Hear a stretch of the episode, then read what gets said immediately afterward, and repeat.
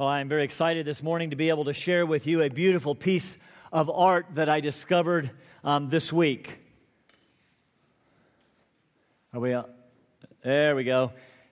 Next slide. There it is. Isn't that great? It's, it's incredible. It's one of the most magnificent paintings I have ever seen. Well, what's the matter? You're, you're not impressed. Uh, uh, uh do what? It's, yeah, thank you. Yeah, yeah, that's good. That's good. I wish you were. Okay. okay, how about how about this one, which by the way was painted by the same artist?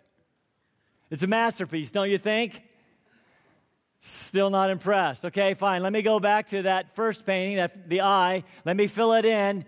Here's the painting. Mona Lisa by Leonardo da Vinci. And here's the second painting. Remember, I said it was by the same artist. The Last Supper, also by Da Vinci. You see, in examining a masterpiece, you might focus your attention on parts of the painting, as has been done with these two, the Mona Lisa and the Last Supper. But in the end, a masterpiece must be seen in its entirety to be appreciated. Here's something else to consider. As much as we ad- may admire the, the painting, we appreciate and praise the skill of the painter, the artist. I mean, you would not make your way to the Louvre in Paris, which is where the Mona Lisa is displayed, and think, wow, it is absolutely amazing how those colors just kind of came together to, to create such a magnificent piece. I wonder who found this. Now, when you see a great piece, you, you know or you want to know who created it because this, the skill of the artistry points to the, to the artist. In fact, if, as you're making your way through a, uh, a museum, you see this, you see a masterpiece, you're overwhelmed, you're awed by it. You look at the bottom corner of the painting or maybe the little plaque, you want to see who did it. Now, consider. I want to share with you this morning one of the greatest passages of Scripture in the Bible. Are you ready? Here it is. Aren't you impressed? Oh, you, you need more. Okay, there you go. Faith. That, that helps, doesn't it? Uh, yeah. It tells you that this great passage is about faith. That, that narrows it down. I mean, the word faith appears uh, some 252 to, or 250 plus times in the New Testament which means, are you ready? You just memorized 232 verses of Scripture in the Bible. Give yourselves a hand. You're not. Uh, uh, uh, why, why, not? Because you say, well, there, there's more to the passage than one word. You're right. So let me give you a little more. There you go. There's those famous verses that many of us have memorized. For by grace you have been saved through faith, and that not of yourselves. It is a gift of God, not as a result of works, so that no one may boast. Great verses. And we should memorize them. I want to point that we should memorize them as many of us have. Here's my question Is that it? No. You see, these verses are part of a masterpiece. There's nothing wrong with studying the word faith and its 250 uses and, and 232 verses in the New Testament. F- fine, do that. There's nothing wrong. In fact, I want to suggest that it's right to memorize verses. Memorize these verses. These are great verses. But it is incredibly important that we take words and verses in their context to see them as the masterpiece that they are, to look at what comes before and after so that we understand what the artist, here, the Apostle Paul, is saying. See, I want to suggest if we just look at Ephesians 2 8 and 9, as most of us have memorized it, we stop short. We miss the incredibly important verses before and after. For example, we miss verse 10, where I want to suggest that Paul takes us from examining the painting right up to the painter. You, you see, it's, it's, is it possible that much of the time we focus on the, on the eye? on me when I should be focusing on the artist. For by grace you have been saved through faith, and that not of yourselves, it is the gift of God. Uh, not as a result of works, so that no one may boast. For we are his workmanship, the, the artist's masterpiece, created in Christ Jesus for good works, which God prepared beforehand so that we might, would walk in them. Folks, we are, we are making our way through Ephesians, and I want you to understand that it is a masterpiece. And, and we have been closely examining the brushstrokes, better the quill strokes that, that, that, Paul used in writing this magnificent piece. But, but I have wanted to keep us focused on the piece as a whole. If we don't, not only do we miss the whole, but it's possible we might miss the meaning of the parts. Paul told us when he began this section that he was praying that God would give us the Holy Spirit uh, uh, of, of revelation so that we would well, so that we would know God, the great actor, the subject, the creator, the artist, so that we would know him more deeply. Specifically, that we would know the hope of His calling, the, the, the, glory of His inheritance, which happens to be the saints, and that we would know the surpassing, immeasurable great, greatness of His power, which is at work in us who believe. Ah, he went on to describe that power. Why? This, this, is the, this is the power that raised Jesus from the dead. The, the power that exalted Jesus to God's right hand, where all of his enemies are placed under his feet. Jesus has been made head over everything to the church. No, no, no, don't miss that. This is a major step toward the theme of Ephesians, so that it, all things might be summed up in Him, in Christ, things in heaven and, and things on the earth, so that He will become the fullness of everything, so that He will be all in all. And, and, and this power that raised Jesus and is showing Him to be everything, that same power is at work in you. Uh, you were dead in your trespasses and sins. You were walking according to the dictates of this evil world system, according to the dictates of the devil, while you were even walking according to the dictates of your own sinful flesh as you sought to indulge its desires. You were dead, but, but God, you know, the one who was rich in mercy and the one who loved us, the one who showed us grace, He made us alive in Christ. Not only that, He raised us up and seated us with Christ in the heavenly places so that his enemies, which are our enemies, are under our feet. They will ultimately be defeated. And we finished last week by saying this is all for the glory of God, for the, for the glory of the, of the artist. Olivia, would you bring me my water bottle right there? Thank you, sweetheart. I just actually wanted to see you. Thanks.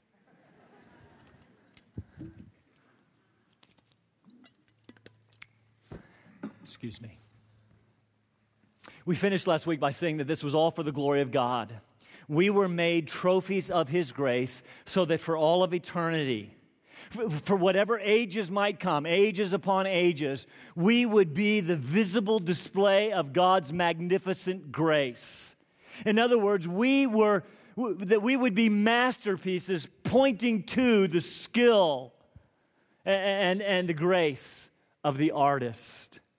This was incredibly good news. And in the middle of that description, Paul throws in this parenthetical statement by grace, you have been saved. And so now in verses 8 to 10, he elaborates on this salvation by grace. But, but, it's, not, but it's not just verses 8 and 9. those have, I suppose, rightly been described as the most succinct description of Paul's gospel. I mean, you can take those two verses and sum up the entire book of Romans. Well, if you added verse 10.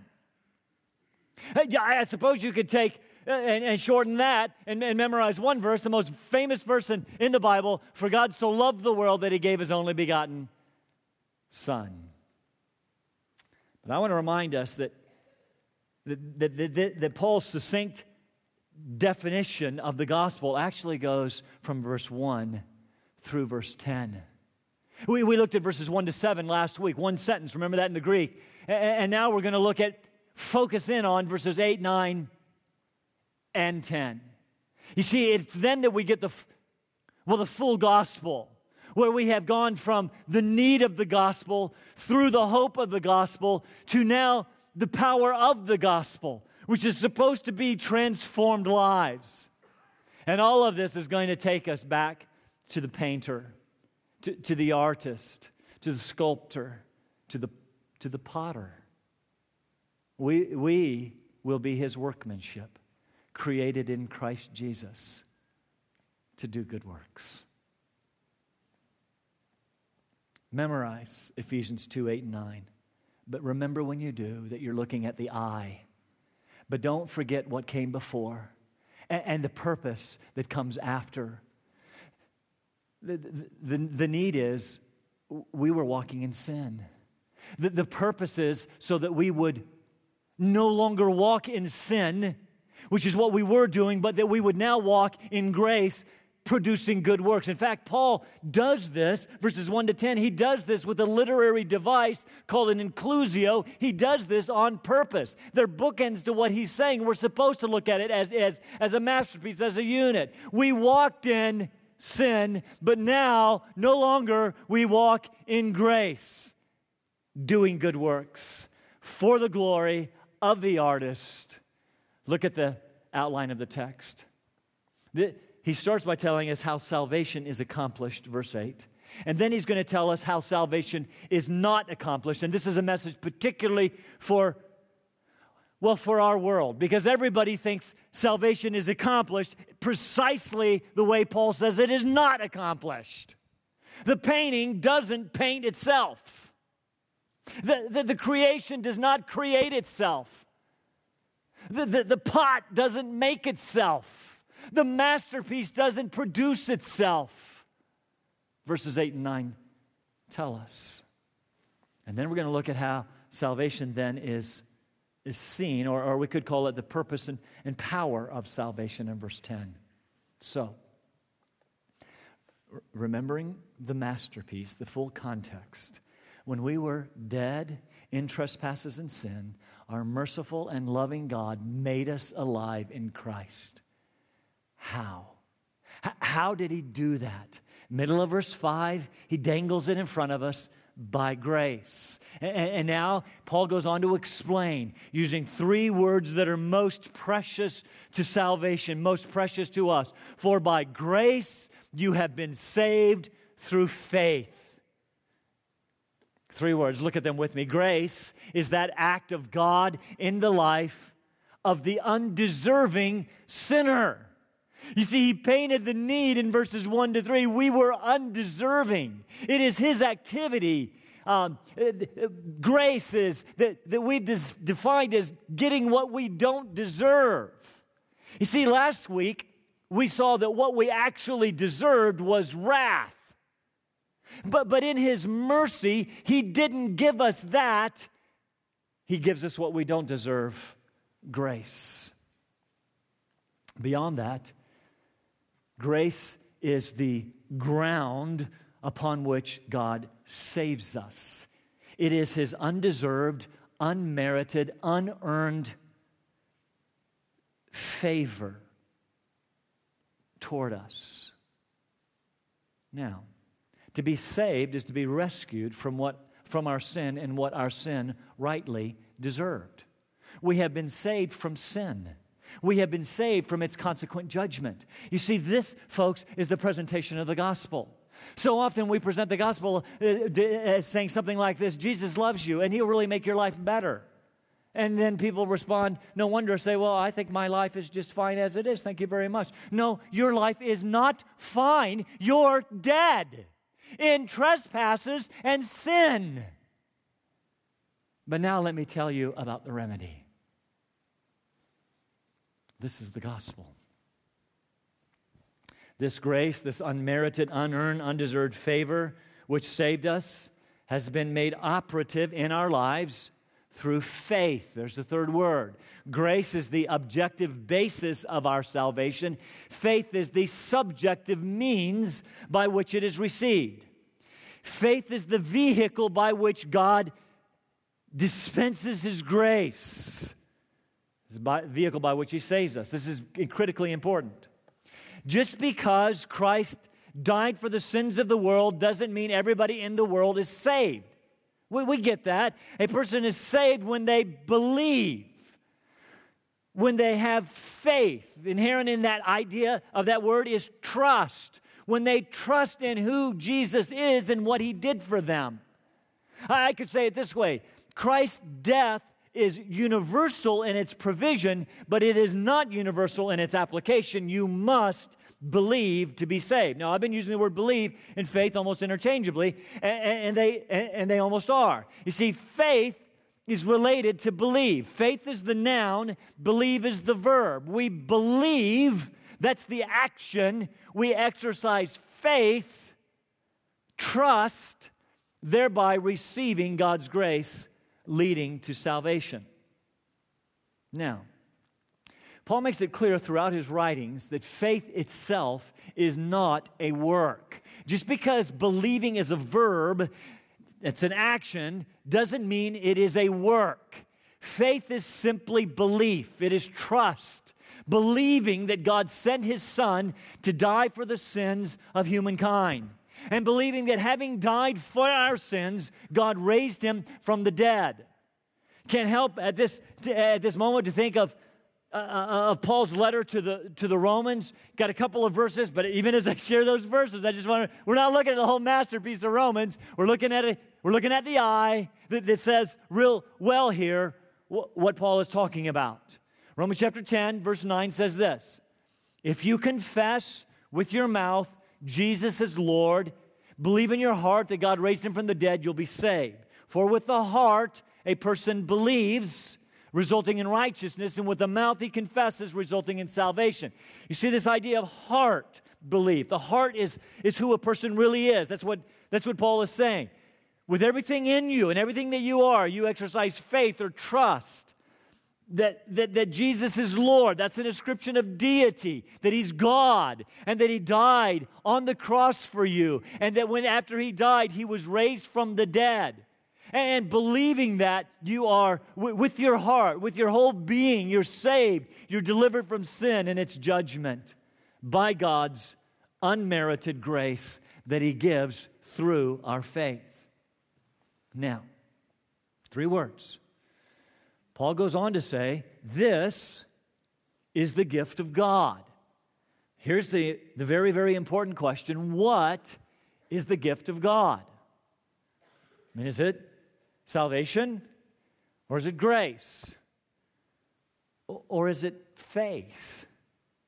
Without going into the, all the technical grammar, trust me when I say that gift, the gift here is referring back to the whole thing. Salvation by grace through faith is all a gift from God. Grace, even faith leading to salvation, are all gifts from God so that in the end it will all be about God. In the end, it will point back to the artist. That's how salvation is accomplished. So my simple question for you this morning is have you have you believed the gospel? Ha- have you believed that Jesus, the Son of God, died on the cross for your sins? Turned from your, repented, turned from your sins, and asked Him to be your Savior? Ha- have, have you believed that? It, it, it might be that you haven't because you're trusting in not Him, but yourself for your salvation. You're trusting that you're a pretty good person if this is the case, as is the case with most people on the planet, even in other religions, then Paul has some words for us. He takes some time to talk about how salvation is not accomplished, and this is one of the main emphases in these verses. He draws a stark contrast between faith and works, between what God does and what you do. You see, one produces salvation and one doesn't.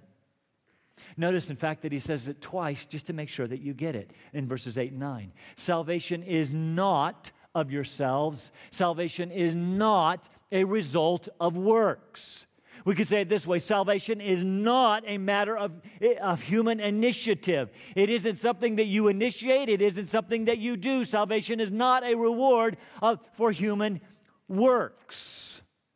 There is nothing in you, nothing that you can do to save yourself. You bring nothing to the table. Some of you have been trying all of your lives to get God to notice you, to get God to like you by the good things that you do. Human performance does not result in God's approval.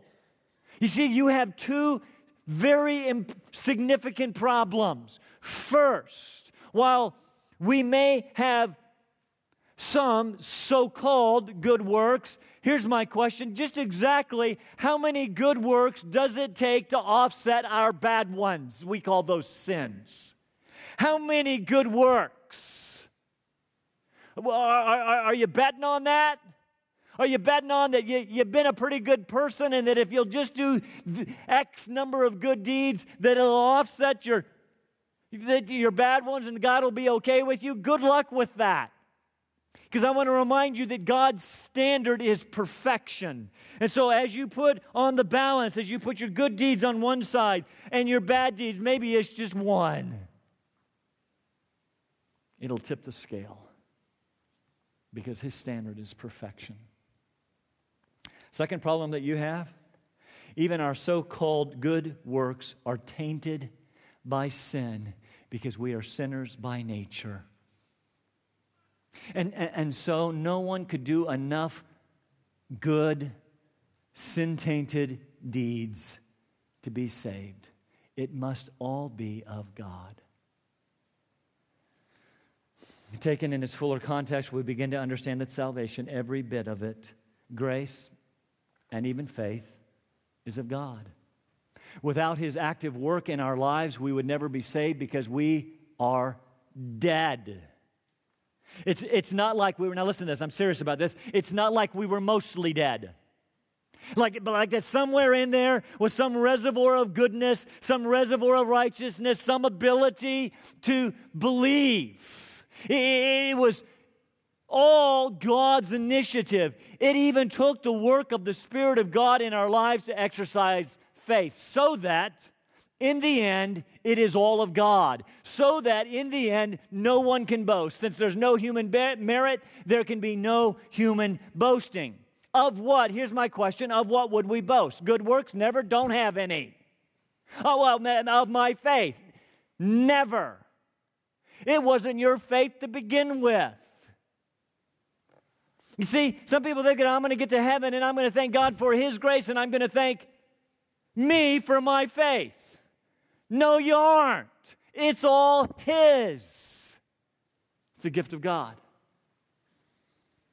Our only boast is in Jesus Christ and Him crucified.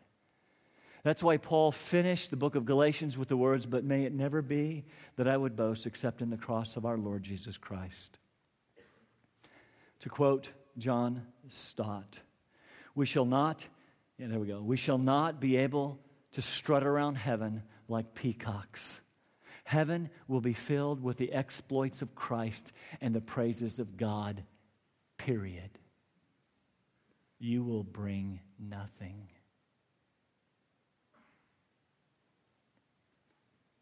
That only gets us through verses 8 and 9. Uh, actually, verses 1 to 9. We've been reminded that we bring nothing to the table. We have been told that God has made us alive in Christ. We've been saved by grace through faith. There were, there were no works, no good works that we had to offer. So is that it? Is that, is that the end of it? Is that the end of the, of the story? No. That's, that's not the end of the masterpiece because verse 10 very intentionally follows.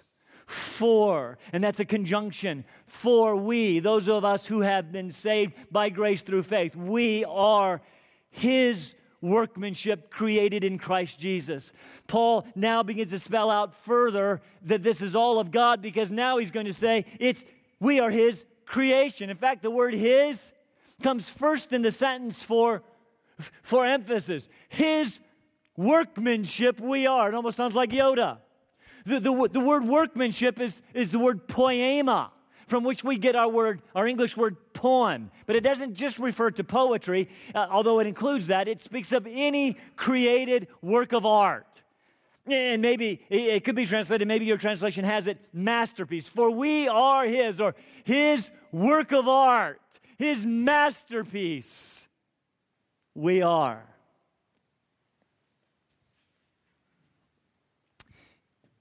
Do you know that that word only appears one other place in the New Testament? The word poema. And it's in Romans, same author, Romans chapter 1, verse 20.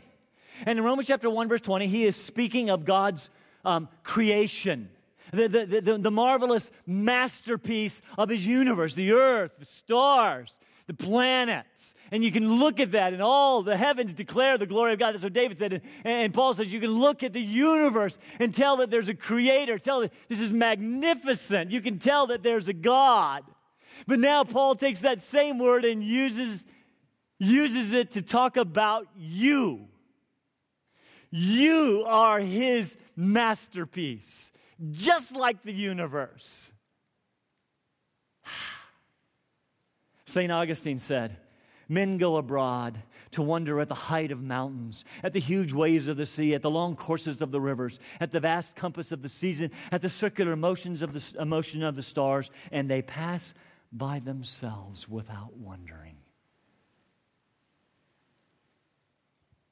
Like creation, we are his masterpieces. But remember, the painting, the poem, the sculpture, the pottery, every bit of it points to the artist. We are His, made so by His creative work. We're a piece of uh, art, a treasure, a trophy because of His work in us. Paul is making it clear again that this is all of God. So far, he has described salvation in terms of resurrection from the dead. He's described it as liberation from slavery, as rescue from condemnation. Every one of those ideas says it took God's work alone to free us. Dead people cannot bring themselves to life. Uh, uh, uh, captives cannot free themselves. Those condemned cannot overturn the verdict. And, and now Paul speaks of us in terms of creation. Salvation is new creation. Let me ask you a question. What part did creation play in its existence? And you're sitting there going, Oh, I know the answer to that one. It's the Big Bang. Wrong. Matter, no matter does not bring about matter. It took a creator, it took God. Creation, creation language is nonsense unless there's a unless there's a creator. And, and Paul says, God created us. We didn't have any part of it in Christ Jesus, in and through the work of his Son on the cross. New creations, that familiar verse, 2 Corinthians 5. Therefore, if anyone is in Christ, he's a new creature, a new creation. Old things are gone, new things have come new creations because of the work of Christ. But, but, but, but now notice, the, the verse doesn't end there. We, we've been saved by His creative act, and aren't saved by our own works, but we're saved to do good works. Not saved by good works, but we're saved to do good works. No amount of our supposed good works could do anything about our dead condition, but once we've been made alive, new expectations and new ability. And Dean and I were talking about this this week, and he, he said something I really, really love. He says, We need to make sure that our good works are on the right side of the cross. I, I like that. We don't do good works to be saved, we do good works because we are saved. Good works aren't the ground of our salvation, but they are the fruit of our salvation. Now we're talking about, now we got verses 1 to 10. Now we got the full gospel. J- James chapter 2, a very familiar passage. What use is it, my brothers, if someone says he has faith but has no works? Can that faith save him? That is, this, this faith that doesn't have corresponding works, is, is, does that save him? Ah, that looks like a problem. That is, that, that's not what Paul says. And he describes it. If a brother or sister is without clothing and, and in need of daily food, and one of you says to them, Go in peace, be warmed and filled, yet you do not give them what is necessary for their body, what use is that? So, even so, faith, if it has no works, is dead. Still dead. You're still corpses. Being by itself. You go, that's a little confusing. Looks to me like James and Paul are at odds. That James is teaching that works are necessary for salvation. No. Paul and James are not at odds. James is saying exactly what Paul said in Ephesians 2 8, 9, and 10. Faith alone saves, yes, but a faith that saves is never alone. The New Testament is full of this truth. Paul is full of this truth. Titus chapter 3, familiar passage. He saved us not on the basis of deeds which we have done in righteousness. These are going to be familiar words. But according to his mercy, by the washing of regeneration that's being made alive and renewing by the Holy Spirit, whom he poured out on us richly through Jesus Christ, so that being justified by his grace, we would be made heirs according to the hope of eternal life. That's, that's just like he said in, that's just like Ephesians 2 1 to 9. But verse 10 follows, and verse 8 follows here. This is a trustworthy statement. And concerning these things, I want you to speak confidently so that those who have believed God will be careful to engage in good deeds. We prove the reality of our faith by our works. That's what James is saying. Again, good works don't save us, but they prove that we are saved. Get your works on the right side of the cross.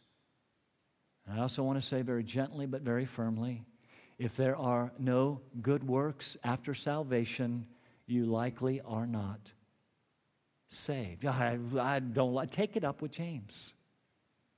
That's what he said. Because, Paul says, these works were prepared beforehand for us to walk in them. God has a to do list that He wrote down for you beforehand. When is beforehand? It's probably just like Ephesians 1 4. Before the, the creation, before the foundation of the world, He chose us to be holy and blameless. How are we going to be holy and blameless? How is that going to be seen? By the good works that we do. Paul doesn't identify the works, um, uh, but, but very likely those actions are governed by the fruit of the Spirit. Okay? Good, good, good deeds are governed by. Here's the question I want to ask you. I'm going to quote them. Here's the question I want to ask you Do they describe you? Love, joy, peace, patience, kindness, goodness, faithfulness, gentleness and self control. Does, that, does that describe you?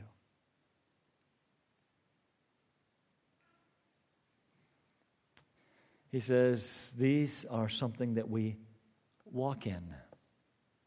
The other side of that inclusio. Uh, they, they, they define us. They characterize us. They are our way of life. Before we walked in darkness and sin, now we've been made alive and we walk in light and goodness. I'm going to finish with this. Paul describes, I think, he gives us a list in Colossians chapter 3. I'm not going to, uh, I'm just going to read it. Not going to elaborate much on it. But um, you, you want your to do list? Colossians 3. Here it is. Therefore, consider the members of your earthly body as dead. You were dead and God made you alive. So these are the things that you used to walk in sins and trespasses. This used to characterize your life, not anymore. Put them to death, okay? This is how you used to walk in immorality. And that word speaks of sexual immorality. Stop walking in sexual immorality. You say, but, but, but Paul didn't have the internet. When I don't care.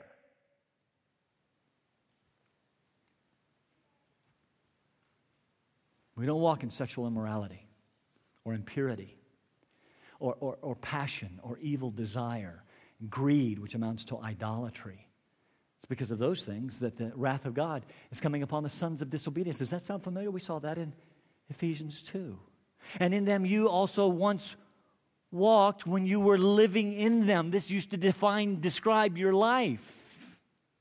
But, but, but now you also put them aside. And then he wants to throw in a few more uh, anger, wrath, malice, slander, abusive speech from your mouth. Does this describe you? What, what, would your, what would your kids say? What would your spouse say? Anger, malice, wrath, slander, abusive speech. Uh, do not lie to one another. You've laid that aside with its evil practices. You put on the new self, is being renewed to a true knowledge according to the image of the one who created us. See, it's the same context. Verse 12. So, as those who have been chosen of God, be holy and blameless, holy and beloved, put on, here's your to do list. You, you want to know the good deeds that you're supposed to do? Here's a good start. Put on a heart of compassion, kindness, humility, gentleness, patience, bearing with one another, forgiving each other, whoever has a complaint against anyone, just as the Lord forgave you. You should do the same. Beyond all these things, put on love, which is the per- perfect bond of unity. There's your list. Those are the good deeds that we're supposed to walk in as followers of Christ. What a great description. I close this morning. I'm going to ask you two very simple questions. Two very simple questions. First, have you been saved by grace through faith? Have you believed the gospel? The good news about what Jesus has done for you. And, and, and second, does your life prove that? Are you walking? That is, is your life characterized by good works? Those good works that God prepared in eternity past when He made His to do list for you, are you doing it? You can by the power of the Spirit. Let's stand for prayer.